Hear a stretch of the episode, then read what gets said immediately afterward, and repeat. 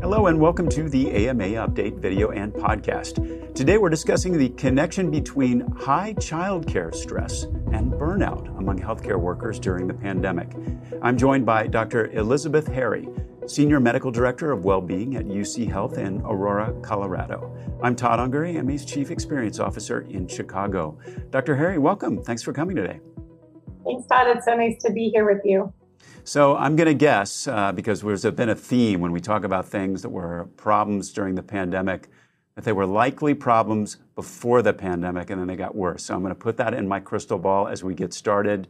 Why don't we just kick this off by talking about, you know, what was it like regarding childcare before the pandemic?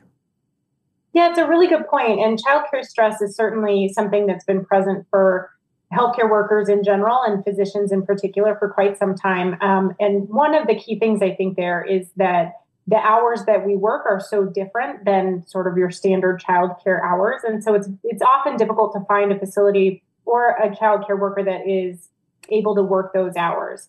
And I think the other piece that's been an issue for a long time is the cost of childcare, particularly in, in some of our high cost of living areas um, and particularly for trainees. So, as we have more trainees joining the field at later stages in their life and they've already started families, a lot of them have a difficult time moving into those high cost of living areas and paying for childcare. So, the pandemic happens, and what happens to this problem that was already an issue? Yeah, it's a really interesting phenomenon because, you know, we had this sort of unstable infrastructure supporting healthcare workers' ability to go to work.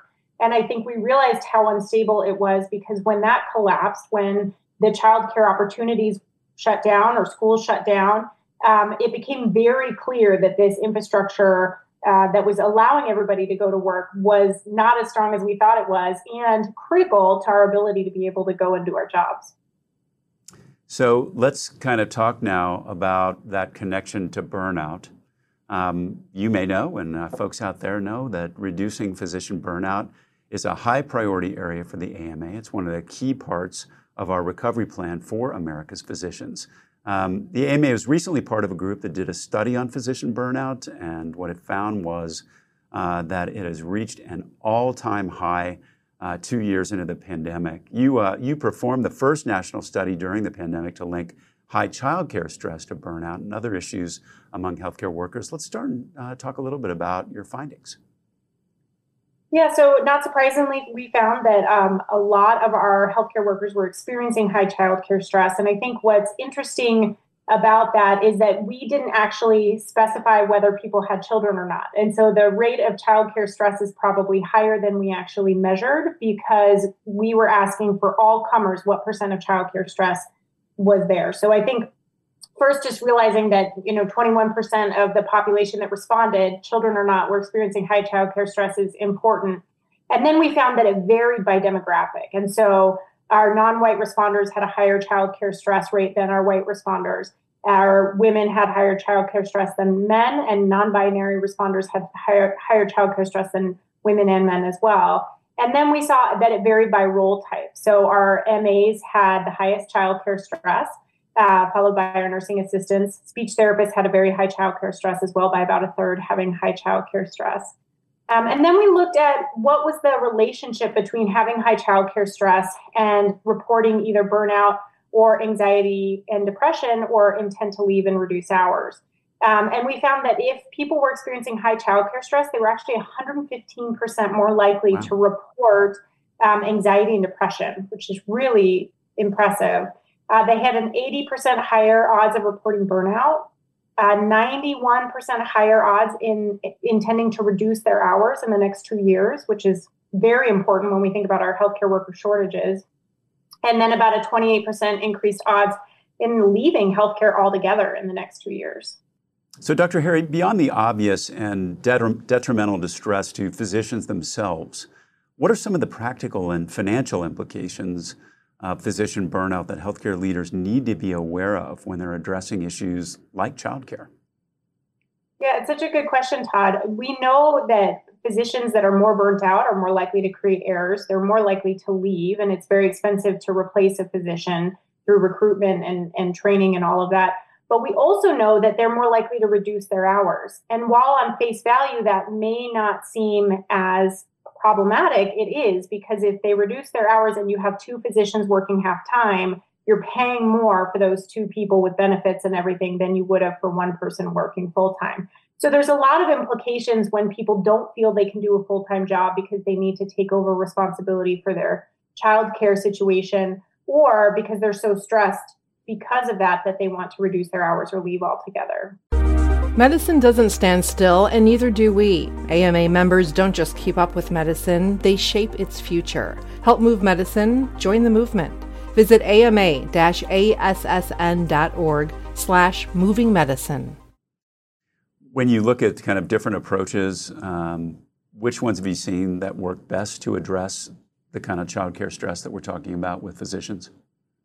Yeah, I've seen a lot of really interesting things. I'll say here in Colorado on the Anschutz Medical Campus, we actually have a campus based school, which is very interesting. And that school is open to anyone who works in any of the healthcare facilities on the campus, which is a really neat way to have your kids close, to have them interacting with um, the children of your colleagues and all the healthcare workers in the area around.